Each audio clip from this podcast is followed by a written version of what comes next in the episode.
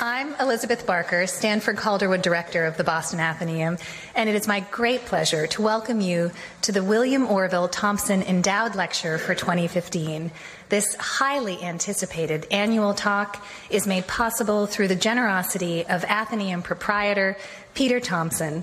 On behalf of all of us in the audience tonight and the many more who will enjoy this lecture afterwards online, thank you, Peter and Elizabeth.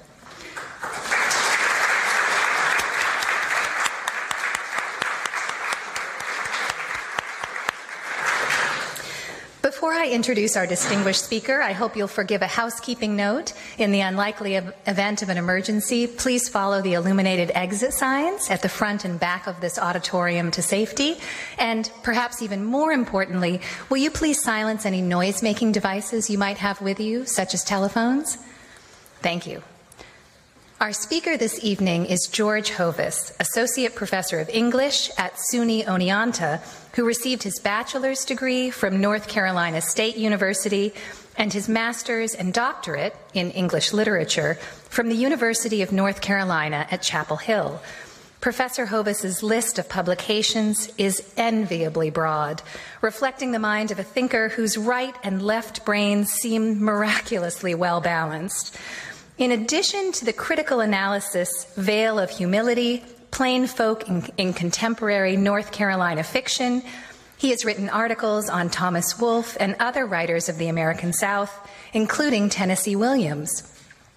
In addition, Professor Hovis has also published numerous short stories and is currently at work on a novel that chronicles cultural transitions in the Sun Belt South. This evening, he will be speaking to us about Thomas Wolfe and what Ernest Hemingway dubbed the lost generation. Please join me in welcoming George Hovis to the Boston Athenaeum.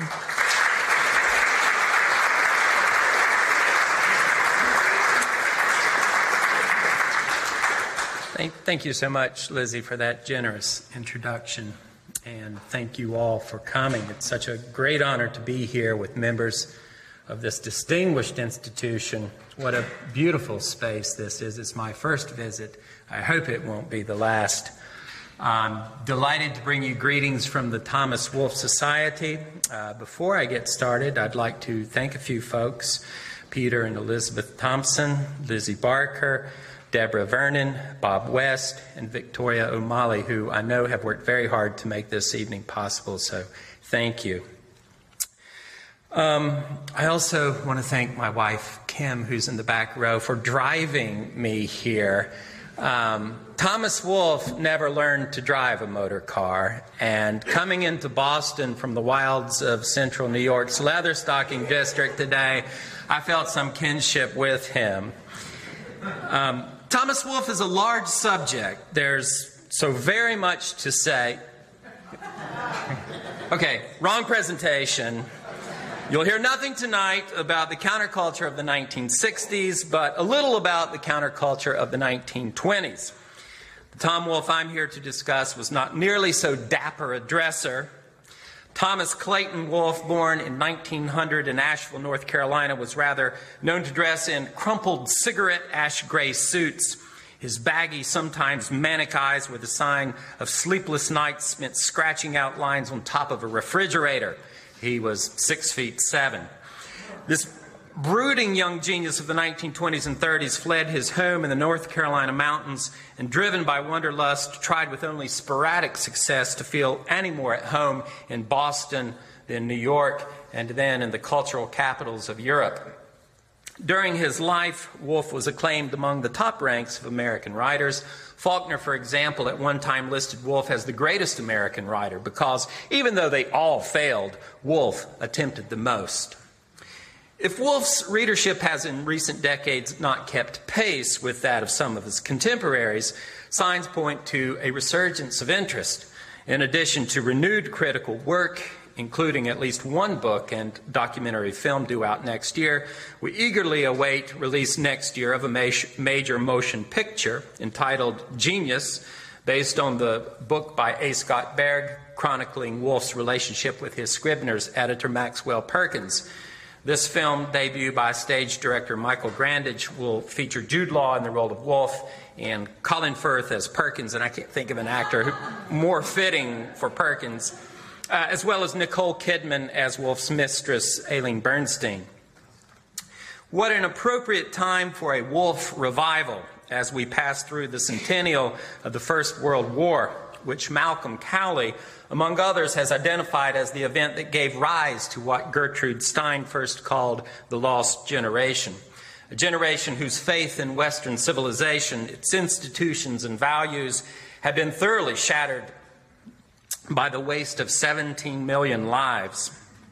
What I hope to show in this talk tonight is how, although Wolfe was a singular writer, he was also a product of his age who in his early work very much participated in the aesthetics of the lost generation, and then in the years leading up to his untimely death at the age of 37, began to move deliberately beyond that ethos. In the posthumously published essay, My Generation, F. Scott Fitzgerald would assert that a generation such as theirs occurred as a reaction against the fathers. Malcolm Cowley observed a similar trend especially as writers of that era, era rejected what they came to see as the hypocrisy and false pieties of their forebears. This rejection was nowhere more apparent than in their rejection of what Cowley called the big words that were used to promote the First World War. One thinks, for example, of Hemingway's Frederick Henry, who observed in A Farewell to Arms how he was always embarrassed by the words sacred, glorious, and sacrifice explaining that in war he had seen nothing sacred, and the things that were glorious had no glory, and the sacrifices were like the stockyards at Chicago if nothing was done with the meat except to buy it. After watching the escalation of casualties at Verdun and the Somme, it was difficult to preserve romantic ideals of honor and courage. Cowley notes how those enormous butcheries of 1916 produced a change in the moral atmosphere of the war. By that time, it was death more than victory that obsessed the minds of soldiers on both sides. In the most popular American poem of the era, Alan Seeger's I Have a Rendezvous with Death, the speaker anxiously anticipates his rendezvous as if death were a beautiful mistress. Wolfe who entered the University of North Carolina at Chapel Hill in 1916, uh, not quite 16 years old himself, uh, turned 18 just before the armistice, and so he lacked even the limited direct experiences of war had by American writers such as Fitzgerald and Faulkner, who wore uniforms without seeing active duty, and even Hemingway, Dos Passos, and E. E. Cummings, who served in the ambulance corps. According to Cowley, these men were possessed of a spectatorial attitude toward the war and came home to share with friends and family invented stories of courage in battle because they were denied the chance to prove themselves. Compared to the millions of Europeans uh, who lost their lives in the war, only 53,000 American soldiers died in battle. And many of them, especially the writers, returned home with the whiny taste of war still in their mouths craving the intensified living they had encountered when confronting death, if only from a distance.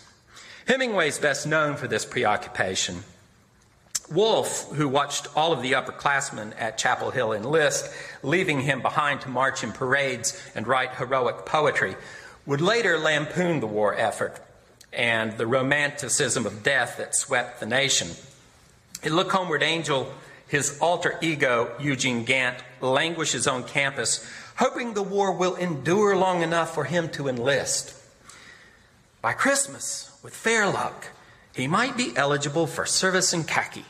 By spring, if God was good, all the proud privileges of trench lice, mustard gas, spattered brains, punctured lungs, ripped guts, asphyxiation, mud, and gangrene might be his.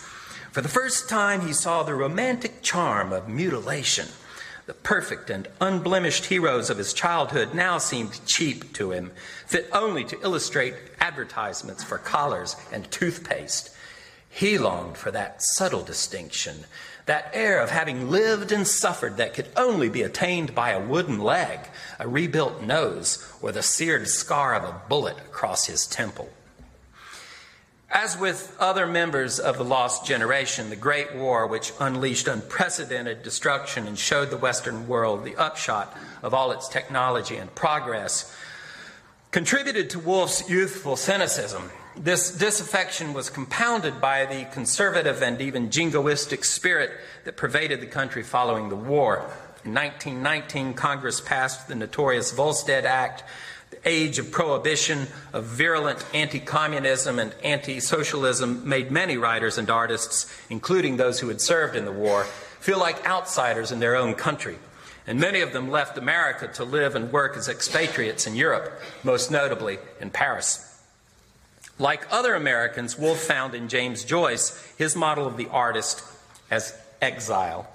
Like Joyce's portrait of the artist as a young man, Wolfe's debut novel, and still his most admired, Look Homeward Angel, published by Scribner's in 1929, is a Künstlerroman describing the journey of Eugene Gant from his earliest cradle memories through his adolescent years at a prep school in Asheville. Asheville is uh, called Altamont in the novel. His college years at the University of North Carolina at Chapel Hill, renamed Pulpit Hill, and ending with his final escape from the mountains his departure from home to attend graduate school at Harvard. In this story of Eugene's education as a young man, considerable space, perhaps too much, is devoted to his experience of reading and in the classroom. More attention, though, is paid to his sexual initiations and the ways he learns the barriers his society has erected regarding race and social class. The novel's main narrative focus uh, is on Eugene's gropings for independence within a large, turbulent nuclear family. Like Thomas Wolfe, Eugene Gant is the youngest of seven children to survive infancy.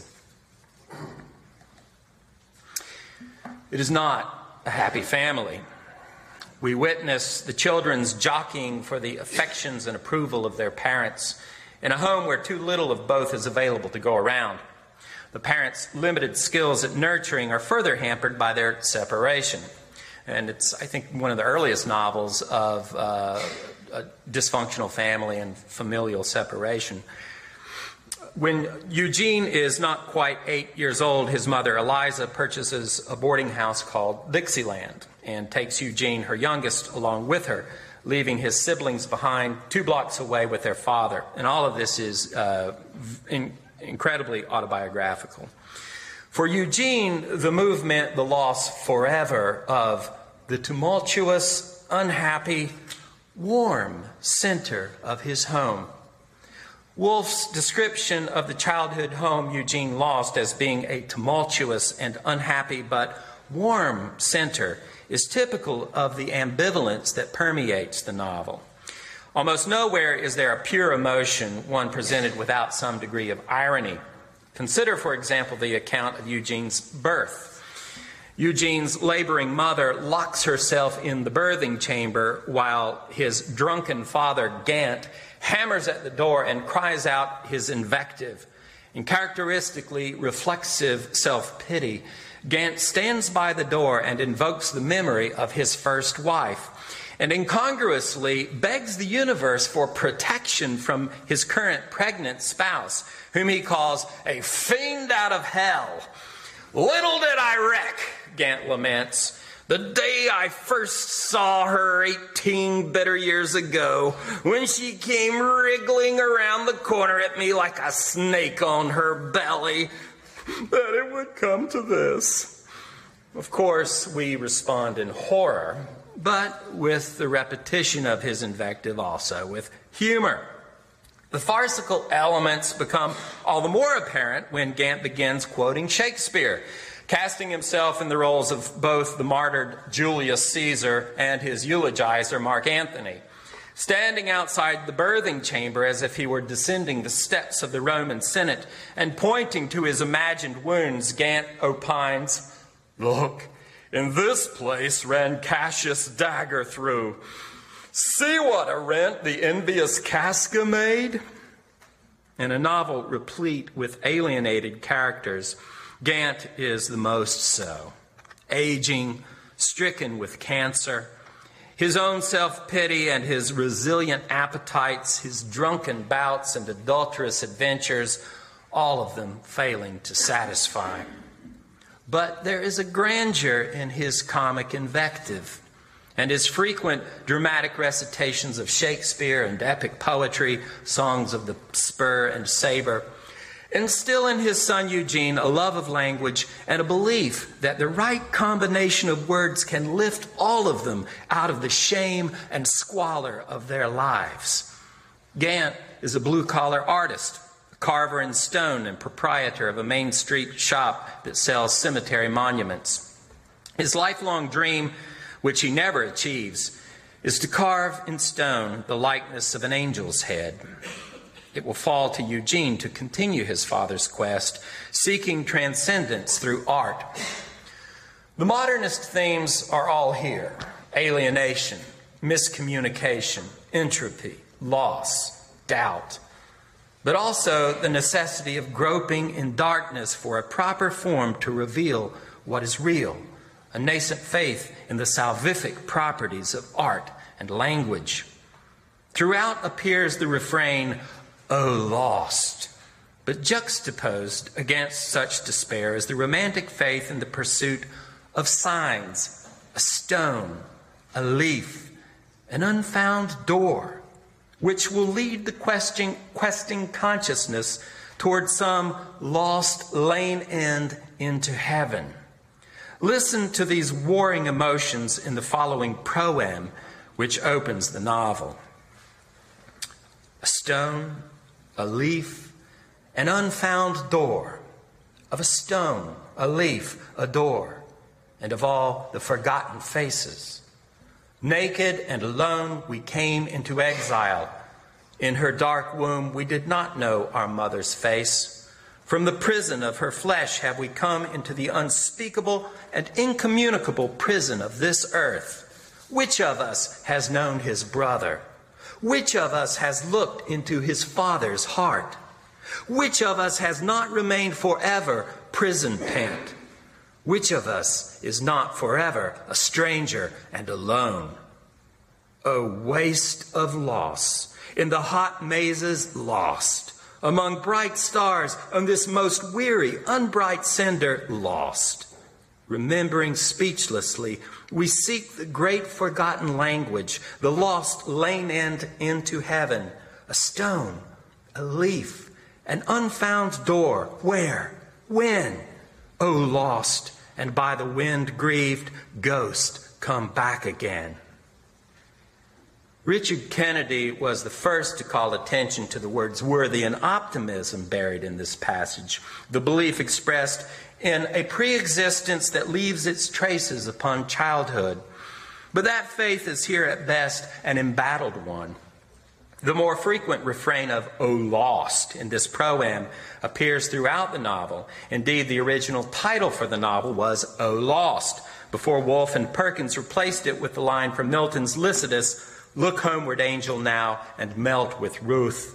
Just as Milton employs in Lycidas the form of pastoral elegy to mourn the death of his college friend Edward King, who drowned while sailing the Irish Sea, in his novel, Wolfe mourns the death by pneumonia of his brother Ben Wolfe, who drowned as his lungs filled with fluid.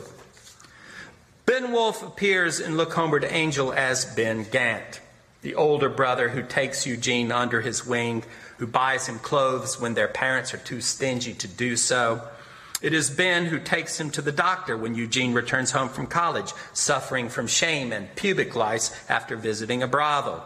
And it is Ben who lends his younger brother anything resembling sustained emotional support, even though the hard edged Ben is careful never to appear sentimental.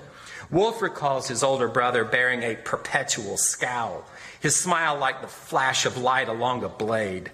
Ben always gave a cuff instead of a caress. He was full of pride and tenderness. Tom would later write to his sister Mabel I think the Asheville I knew died for me when Ben died. This is from the Wolfe Memorial, Ben's bedroom, where he died. I have never forgotten him, and I never shall. I think that his death affected me more than any other event in my life. Ben He was one of those fine people who want the best and highest out of life and who get nothing, who die unknown and unsuccessful. The disenchantment with Asheville that Wolfe felt, so typical of the revolt from the village school popular during his era, was always fraught with ambivalence and nostalgia. Even though he was eager to leave home, home would provide the subject matter of his early writing.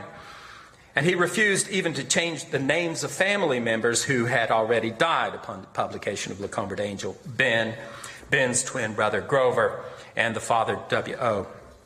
By some counts, there are also 200 other characters in the novel based on Asheville residents. When Wolfe's editor Maxwell Perkins first realized with shock how almost literally autobiographical the novel was, Wolfe explained, But, Mr. Perkins, you don't understand. I think these people are great people and they should be told about. There were many in Asheville who disagreed. Wolfe received many angry letters from his hometown and some death threats.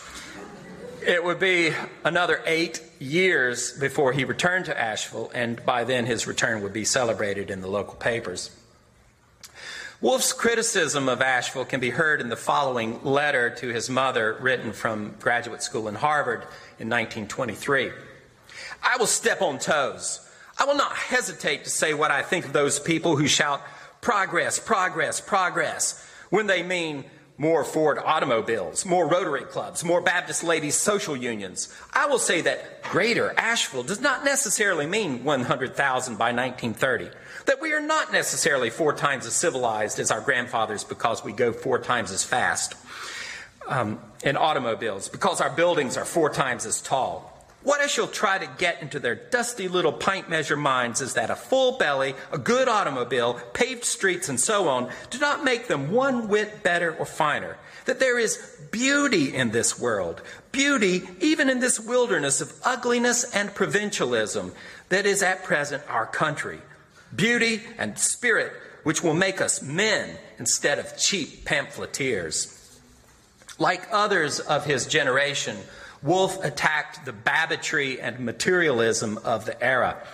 A major tourist destination in the southeast, one that attracted a growing number of tubercular patients hoping to benefit from the mountain air. Asheville was a boomtown during Wolfe's youth. His mother participated fully in the mania of real estate speculation, and Wolfe satirizes her obsession in his portrait of Eugene Gant's mother, Eliza. Eliza saw Altamont not as so many hills, buildings, people. She saw it in the pattern of a gigantic blueprint. She knew the history of every piece of valuable property, who bought it, who sold it, who owned it in 1893. She watched the tides of traffic cannily. She knew by what corners the largest number of people passed in a day or an hour. And looking in a straight line through houses and lots, she said, There'll be a street through there someday.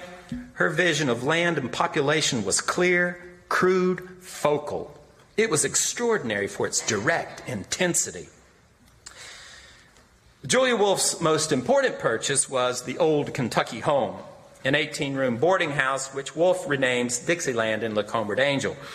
The purchase provided an escape from her abusive alcoholic husband, but it also brought new tensions into the Wolfe family. Like his siblings, Wolfe did not have warm feelings toward the old Kentucky home where he accused his mother of spending more time and energy attending to boarders than to her own children. In Look Homeward Angel, those boarders are characterized as freelance prostitutes and consumptives, bringing generally unhealthy influences into the lives of the children growing up in what the father calls the barn.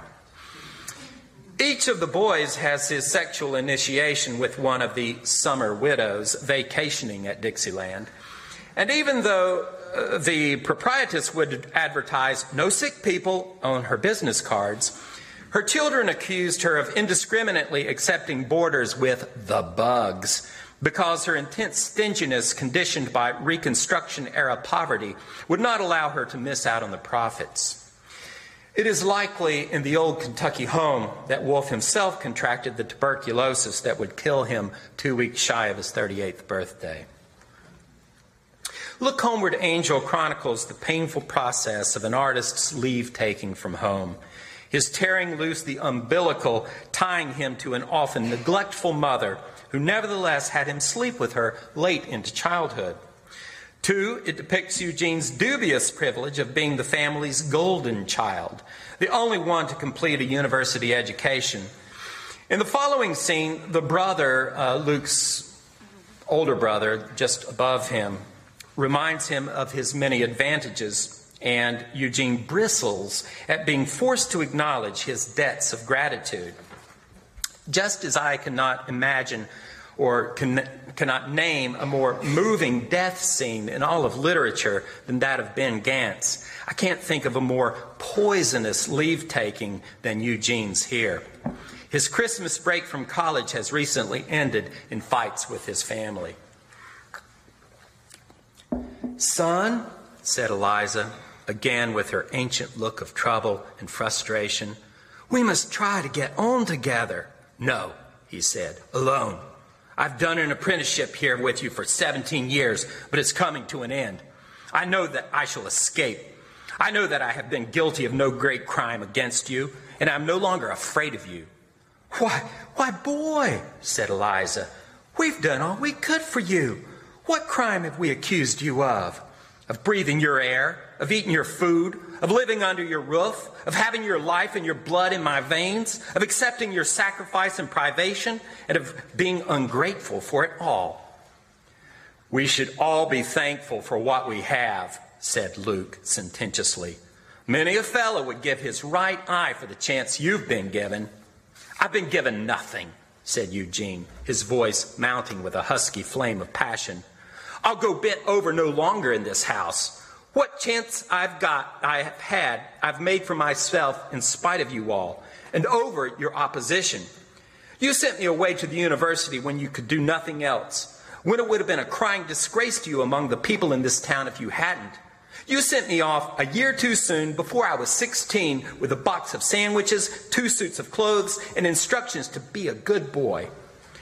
They sent you some money, too, said Luke. Don't forget that. I'd be the only one who would if I did, the boy answered. For that is really what is behind everything, isn't it? If I did badly at the university with money of my own, you'd dare say nothing. But if I do well on money you gave me, I must still be reminded of your goodness and my unworthiness. Why, why, son, said Eliza diplomatically, no one has said a word against the way you've done your work. We're very proud of you. You needn't be, he said sullenly.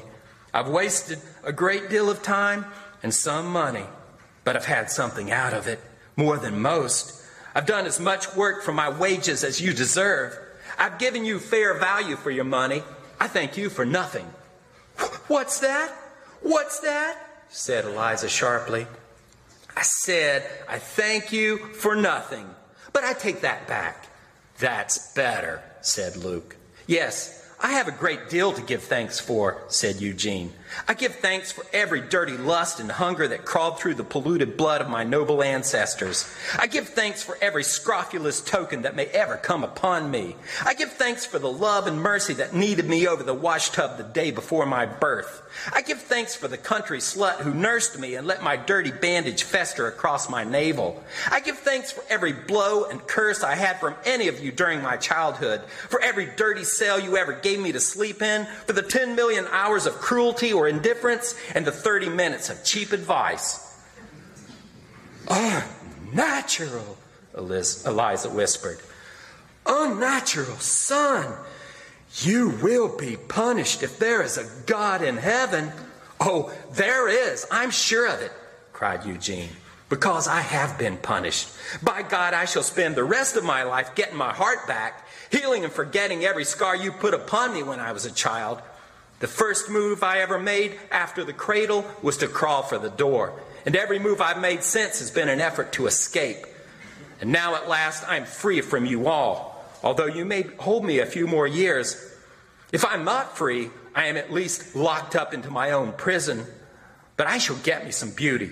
I shall get me some order out of this jungle of my life. I shall find my way out of it yet, though it take me 20 years more, alone.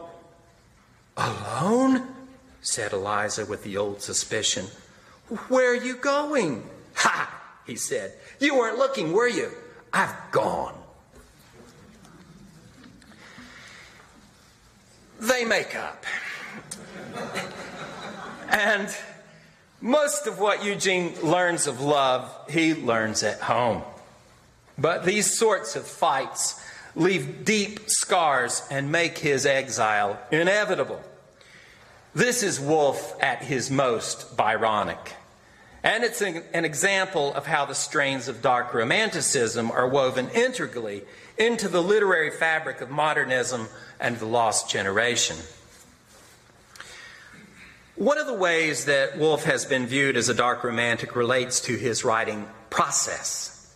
Many critics have noted an imbalance in the artist, favoring lyrical expression, unbounded rhetoric, often at the expense of cohesive and intentional form. The most damning criticism came from Bernard DeVoto, who had this to say of Wolfe's second novel, Of Time and the River.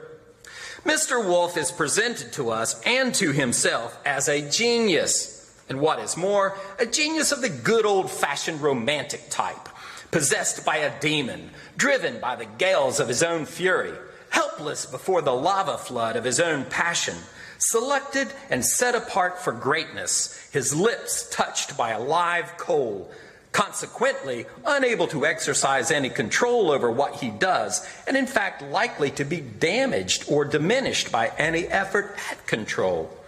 Chaos is everything if you have enough of it in you to make a world, yes, but what if you don't make a world? What if you just make a noise? Ouch. Despite the fact that Wolfe's uh, second novel of Time and the River sold much better and received considerably more critical attention than his first, DeVoto would find it uh, inferior due to its increased ratio of rhetoric to dramatic scene. I find it interesting that in the same review, DeVoto lavishes highest praise upon Joyce's Ulysses, which contains passages of rhetoric and seamless interior monologue far exceeding in length anything Wolfe ever penned. Another criticism of DeVoto's that stung Wolfe to the quick was his charge that Wolfe utterly lacked the ability to appraise critically his own work, and so depended on Scribner's assembly line to help give shape to his work and even understand when a book was finished. Wolfe's Scribner's editor, Maxwell Perkins, would later recall how on Thanksgiving Day, 1933, Wolfe brought him an early draft of Of Time and the River in two feet of typescript. The manuscript's opening scene was comprised of 30,000 words devoted to Eugene Gant's waiting for the train that would take him north to Harvard of Time and the River uh, begins exactly where The Comber Angel ends. Perkins trimmed the 30,000 words to 10,000, explaining to Tom when you're waiting for a train, there's suspense. Something's going to happen. But you can't sustain the suspense to the extent of 30,000 words. There never was any cutting that Tom did not agree to, Perkins maintained. He knew that cutting was necessary. His whole impulse was to utter what he felt, and he had no time to revise and compress. Elsewhere in the same essay, Perkins concedes that, with the exception of a long opening episode, Look Homeward Angel required much less cutting. And in The Story of a Novel, Wolfe recalls how his first novel practically wrote itself, but how, as with many authors' second novels, he was at pains to discover a new process for Of Time and the River. The labor of this discovery involved three years of work and perhaps a million words. Wolfe recalls it included everything from gigantic and staggering lists of towns, cities, counties, states, and countries I'd been in, to minutely thorough, desperately evocative descriptions of the undercarriage, the springs, wheel flanges, axle rods, color, weight, and quality of the day coach of an American railway train. Perhaps some of the 20,000 words Perkins cut from that opening scene. Like his father, Wolfe was a large man with large appetites. And like his creator, Eugene Gant wanted to eat all the food in the world, read all the world's books, sleep with all its women. Claiming to have read 200,000 books in 10 years, Eugene was tormented by the knowledge that there existed books in the world that he would never have time to read. Maybe some of you feel that way with this lovely library. This urge to encompass, encompass the whole of experience is part Whitmanesque, part Faustian, and part pathological. A number of critics have observed manic depressive tendencies in Wolfe, and even tendencies toward psychosis, which his obsessive output of writing seems to have exacerbated. He was a writer who could not stop writing who could not take a break out of fear that his material would back up on him. Like Hemingway, he wrote in part to forget, to lay to rest his past experience and make room for more. Writing was his life. Wolfe is remembered strolling through the streets at dawn, trumpeting, I wrote 10,000 words today. What he meant was that night. He usually went to bed at dawn after having written all night. He would stay up all night smoking endless cigarettes, drinking bottomless cups of coffee. According to legend, his six foot seven frame leaning over the top of a refrigerator, scrawling furiously, filling up ledgers in his nearly indecipherable handwriting. Because his mind raced ahead of his hand, Wolfe never learned to type.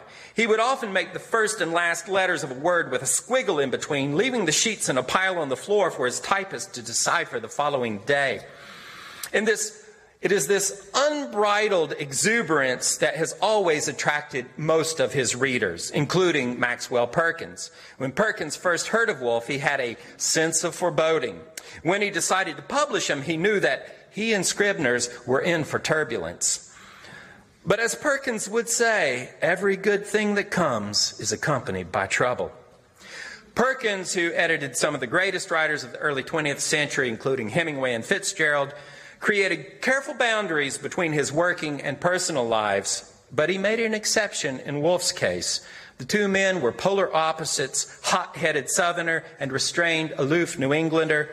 Perkins, who was the father of five daughters, found in Wolfe the son he had never had, and Wolfe found in Perkins the stable father figure he had spent his life seeking. This complementarity worked as well in their literary relationship especially with Of Time and the River, knowing that he could trust in Perkins's critical skills allowed Wolfe to write with an unrestrained exuberance. But after DeVoto's sharp words, Wolfe found that he needed to make a break from his father figure. In 1937, Wolfe left Scribner's and signed a contract with Harper and Brothers, where he would work with an editor his own age. Edward Aswell became not Wolfe's father, but his brother. With this change came a shift in Wolfe's goals as an artist and in his process. Whereas Perkins believed that Wolfe's whole impulse was to utter what he felt and he had no time to revise and compress, Aswell observed that the later Wolfe had become a tireless reviser and rewriter. Whether this was true of him in his younger days, Aswell concedes, I cannot say, but it was certainly true of him later. Aswell explains that for Wolfe, the process of revision began long before he began committing a passage to paper. He could not put anything that had happened to him out of his consciousness, Aswell notes, until he had rehearsed it in memory a thousand times, going back over it again and again in every detail until he had got at the core of it and had extracted the last shred of meaning out of it on every level. And when he did begin working out an episode on the page, he would always work through drafts, often as many as four or five versions. And these versions, of course, were not produced with a word processor cutting and pasting. Rather, Wolfe would uh, always put aside a previous draft and re enter the episode imaginatively. Aswell came better to understand, too, how Wolfe's project, what he called the book, included a multi volume work that told the story of his entire life and that Wolfe was not much concerned with delineations of the book into volumes.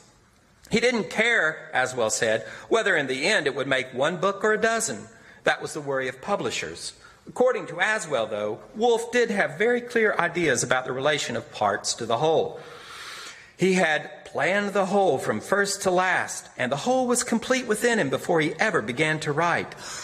And at a moment's notice, Wolfe could produce from his enormous repository of writing any draft of any episode he wanted. Unfortunately, the same could not be said for his editors. Oops, sorry. This was the enormous crate of manuscript that Wolfe deposited upon Ed Aswell's desk for safekeeping when he paid a last visit to his editor in May of 1938. The world traveler was heading west for what would be his final journey. Wolfe had been invited to deliver the keynote address at Purdue University's Literary Awards Banquet. This, his final public address, was the first stop on a westward journey that would culminate in a two week motorcar journey through eight states, visiting 11 national parks, and traveling 4,500 miles on New Western Highway.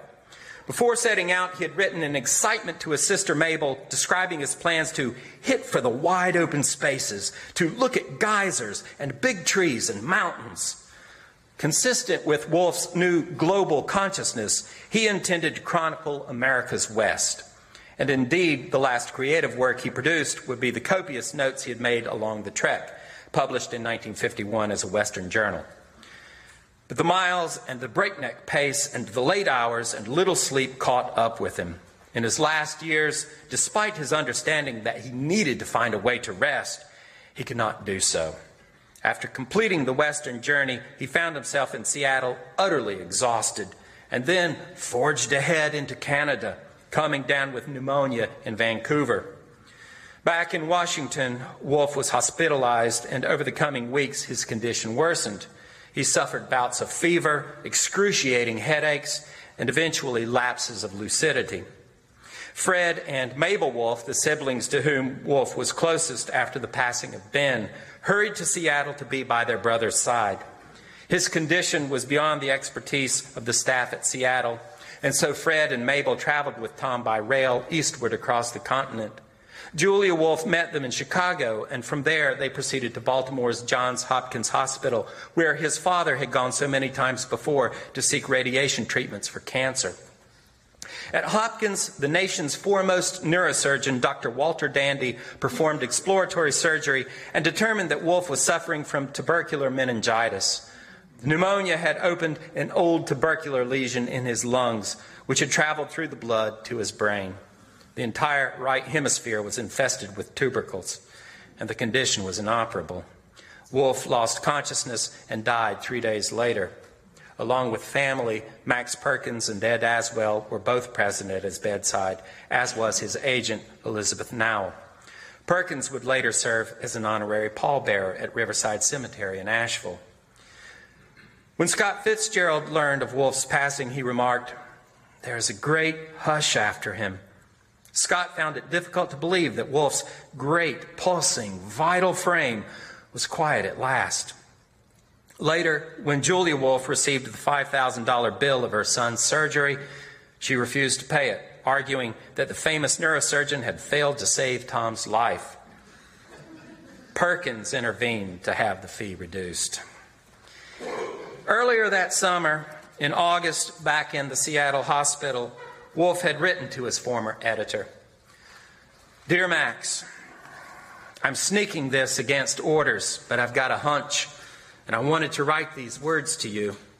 I've made a long voyage and been to a strange country, and I've seen the Dark Man very close. And I don't think I was too much afraid of him, but so much of mortality still clings to me. I wanted most desperately to live, and still do. And I thought about you all a thousand times and wanted to see you all again. And there was the impossible anguish and regret of all the work I had not done, of all the work I had to do. And I know now I'm just a grain of dust. And I feel as if a great window has been opened on life I did not know about before. And if I come through this, I hope to God I am a better man. And in some strange way I can't explain, I know I'm a deeper and wiser one. If I get on my feet and out of here, it will be months before I head back. But if I get on my feet, I'll come back. Whether Wolfe's statement here indicated an intention to return to Scribner's is open for speculation. But this final letter does make clear the central place of Max Perkins in Wolfe's life, and it provides a clear articulation of the direction Wolfe was headed personally and as a writer. In contrast to the gargantuan, Gantian appetites, the preoccupation with his own special genius, here Wolfe comes to see himself as a grain of dust. I'd like to spend the rest of the time we have remaining looking at Wolfe's second novel and final complete posthumous novel as evidence of that deeper wisdom. After Wolfe's death, his present editor, Edward Aswell, stared at the crate of manuscript on his desk, the million and a half words. Fortunately, he had help in Wolfe's literary executor, Max Perkins, and his agent, Elizabeth Nowell. Though much heated debate has centered around the question of Aswell's editing the posthumous work, most Wolfe scholars believe he performed with admirable rigor the Herculean task that lay before him. In the three years following Wolfe's death, Harper and Brothers brought out two complete novels The Web and the Rock, 1939, and You Can't Go Home Again, 1940, followed in 1941 by The Hills Beyond, a collection of stories as well as the unfinished titular novel. All are very well worth reading, but You Can't Go Home Again is widely regarded as Wolfe's posthumous masterpiece. So, see, part of what I'm doing here is trying to sell Wolfe, and I'm saying, you know, if there are only so many titles uh, on your shelf, I think this should be one of them. Like the two novels Wolfe published during his life, the two complete posthumous novels take the form of autobiographical Künstlerromane, although the protagonist has a new name. The tall, lanky Eugene Gant has been transformed into George Webber, whose long, swinging arms and simian features earn him the nickname Monk.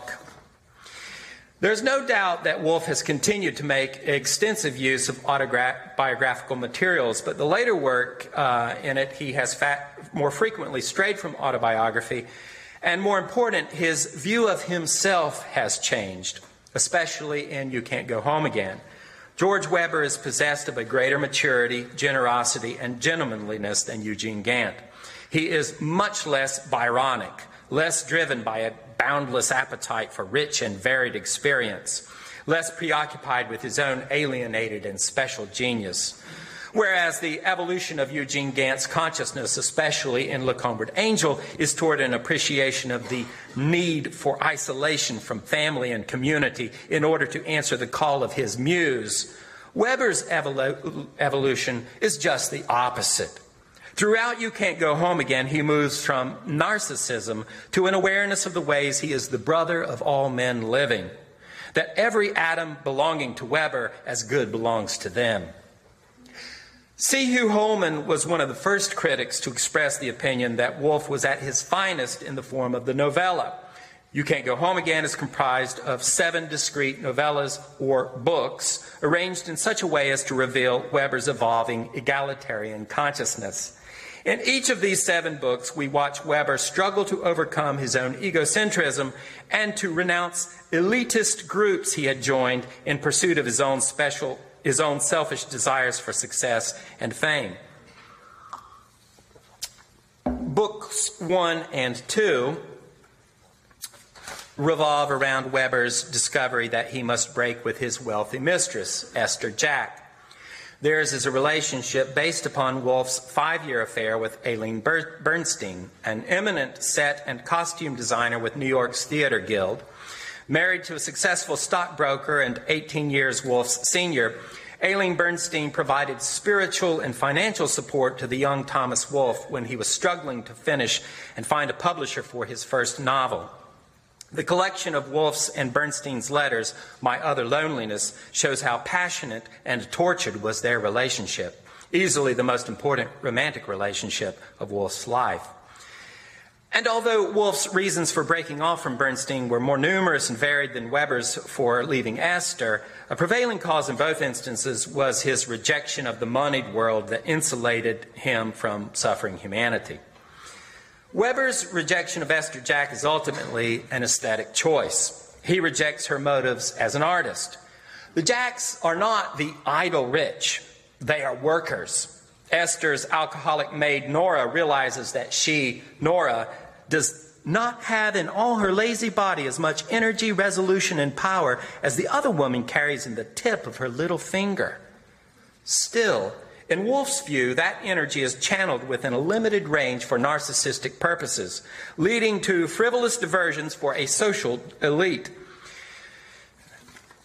um, this section concludes with um, a party, a dinner party that Esther is preparing for her artistic friends. And the entirety of Book Two, The World That Jack Built, follows the preparatory labors of Esther and her domestic staff for that party. Uh, it ends with Esther's coup de grace, the evening's entertainment, which is Piggy Logan's performance of circus puppets, which is an absurdist performance art piece in the spirit of Dada. His puppet show is tremendously in vogue among the city's artistic elite. While all of Esther's guests gather around and pretend interest in Piggy Logan's manipulation of wire circus animals, the real drama this night goes on behind the scenes in the alcoholic maid Nora's day to day struggle with addiction and aging, in the elevator men's arguments about the purpose of their work and the relevance of organized labor, and ultimately in their battle against the fire that will consume them but will not touch the Jack's apartment. Against the backdrop of impending conflagration, we learn how Mr. Piggy Logan's fame was certainly blazing now and an entire literature in the higher aesthetics have been created about him and his puppets. Critical reputations have been made or ruined by them. Mr. Piggy Logan and his circus of wire dolls demanded their own vocabulary. To speak of them correctly, one must know a language whose subtle nuances were becoming more highly specialized month by month. The leading tragedians of the theater were instructed to pay special attention to Mr. Logan's clown before they next essayed the role of Hamlet. The highest intelligences of the time, the very subtlest of the chosen few, were bored by many things. They tilled the wasteland, and erosion had grown fashionable. They were bored with love, and they were bored with hate. They were bored with chastity, and they were bored with adultery. They were bored with the great poets of the world, whose great poems they had never read. They were bored with hunger in the streets, with the men who were killed, with children who starved, and with the injustice, cruelty, and oppression all around them. They were bored with living, and they were bored with dying. But they were not bored that year with Mr. Piggy Logan and his circus of wire dolls. Days after Esther Jack's party comes the stock market crash, and the novel's chapter, later chapters chronicle the following years of the Great Depression and the widespread suffering and homelessness Webber sees in Brooklyn. And unlike Mr. Piggy Logan's admirers, he doesn't turn away. When he travels abroad, he is similarly confronted by uh, suffering. Visiting Berlin during the 1936 Olympic Games, Webber is shocked by the rise of the Nazi Party and the persecution of the Jews. At first, the widespread persecution and the fear is subtle. The name of a friend left off the invitation list to a party. But ultimately, he witnesses more flagrant evidence, including the detention of a Jew from a train stopped at the French German border. Based on an autobiographical account, Wolfe recalls his helplessness to intervene. George and the others felt somehow naked and ashamed and somehow guilty. They all felt that they were saying farewell not to a man, but to humanity. Wolfe, who was wildly celebrated in Germany, understood that in publishing his critical account of the Nazis, which first appeared serially in the New Republic in March of 1937, his books would be banned in Germany.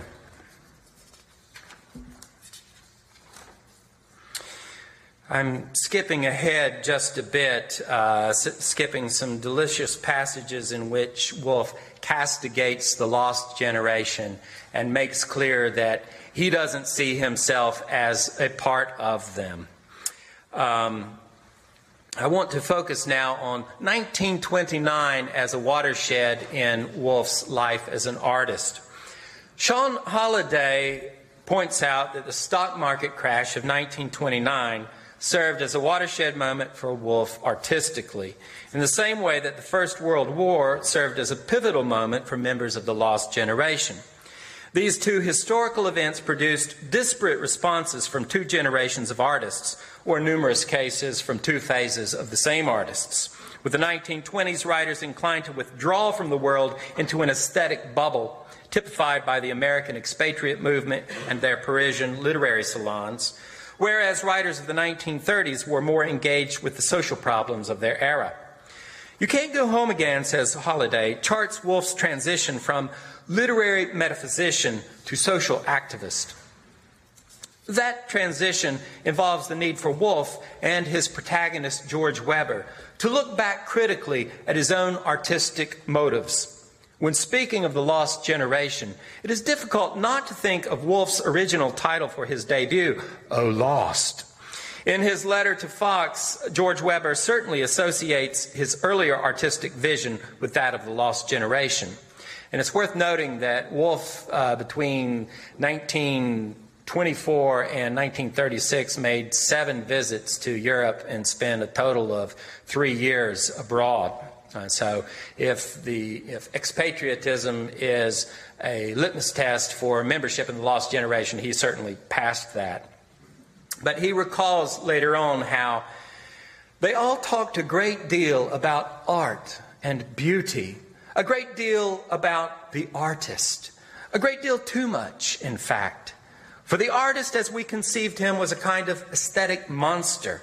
Certainly, he was not a living man.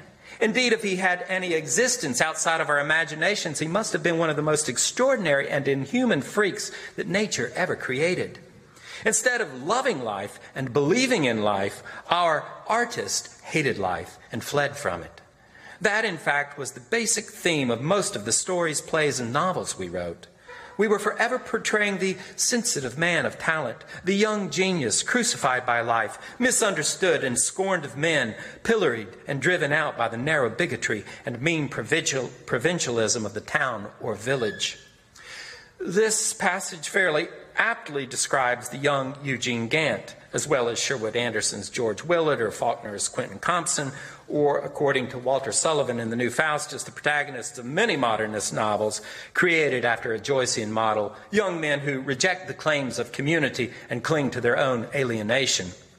Whereas Look Homeward Angel ends with Eugene Gant's celebration of himself, his final discovery of a stone, a leaf, a door, in the city of himself, in the continent of his own soul.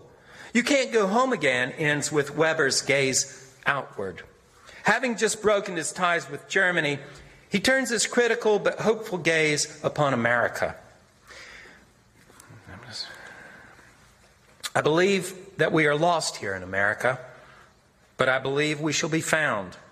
And this belief which mounts now to the catharsis of knowledge and conviction, is for me, and I think for all of us, not only our hope, but America's everlasting living dream. I think the life which we have fashioned in America and which has fashioned us, the forms we made, the cells that grew, the honeycomb that was created, was self destructive in its nature and must be destroyed. I think these forms are dying and must die just as I know that America and the people in it are deathless, undiscovered, and immortal, and must live. As well as an artistic evolution, You Can't Go Home Again charts Wolfe's political evolution, involving a more direct critique of capitalism's excesses and a deeper commitment to New Deal socialism. A segment of the novel published in New Masses ended up with Wolfe's name on the FBI's list of communist sympathizers. Moreover, his attention, while focused primarily on America, became increasingly global in its outlook. In charting this artistic evolution, I want to be careful not to privilege too much Wolfe's later work, especially since I enjoy his first novel at least as much as his last. Maybe that's the dark romantic in me. But I do feel that part of what makes Wolfe such an important American author is his growth, his openness to change, his responsiveness to history that he witnessed, and ultimately to his triumph over egotism. You Can't Go Home Again ends with these final words in which Wolfe seems to foresee and to accept his own death while showing increasing optimism about the world's future.